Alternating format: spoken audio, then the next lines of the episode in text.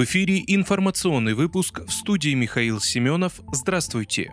Шойгу анонсировал масштабные изменения в российской армии. Масштабные изменения, в частности увеличение численности, ждут российскую армию в период с 2023 по 2026 год, сообщила пресс-служба Минобороны по итогам совещания, проведенного главой ведомства Сергеем Шойгу. По его словам, президентом Российской Федерации принято решение по увеличению численности вооруженных сил до полутора миллионов военнослужащих, чтобы обеспечить военную безопасность государства, защитить новые субъекты и критически важные объекты Российской Федерации. Подчеркивается, что эти изменения потребуют компетентных решений от всех заместителей министра, главнокомандующих видами вооруженных сил, командующих войсками военных округов и родами войск. Министр также указал на важность комплектования войск военнослужащими по контракту, увеличения количества полигонов, в том числе на новых территориях России, а также на пересмотр учебных программ в соответствии с потребностями армии.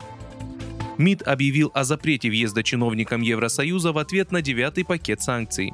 МИД в ответ на девятый пакет ограничений Евросоюза в отношении России запретил въезд ряду чиновников, депутатов и крупнейших военных коммерческих структур ЕС. Об этом говорится в телеграм-канале ведомства. Под запрет попали члены руководства силовых ведомств стран ЕС, задействованных в подготовке украинских военных в рамках миссии ЕС по оказанию военной помощи Украине и компании, производящие и поставляющие Украине военную технику и оружие. Кроме того, ограничения распространяются на граждан стран-членов ЕС ЕС, которые замечены в систематической публичной антироссийской риторике.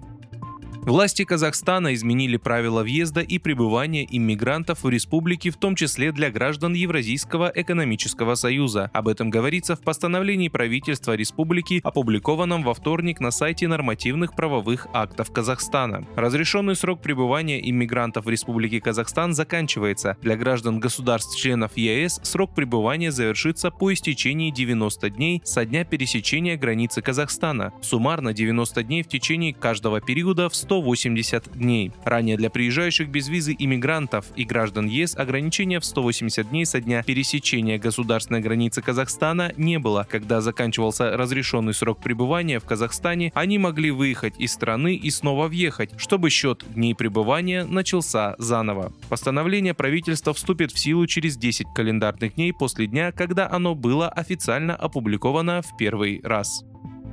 Губернатор Белгородской области Вячеслав Гладков сообщил в своем телеграм-канале, что под обстрел попало село в Валуйском городском округе, пострадал один человек. По словам чиновника, у пострадавшего ранения легкой степени тяжести ему оказали медицинскую помощь. Кроме того, осколки снарядов выбили окна в частных домовладениях, поврежден один автомобиль. В настоящее время продолжается подомовый обход территории.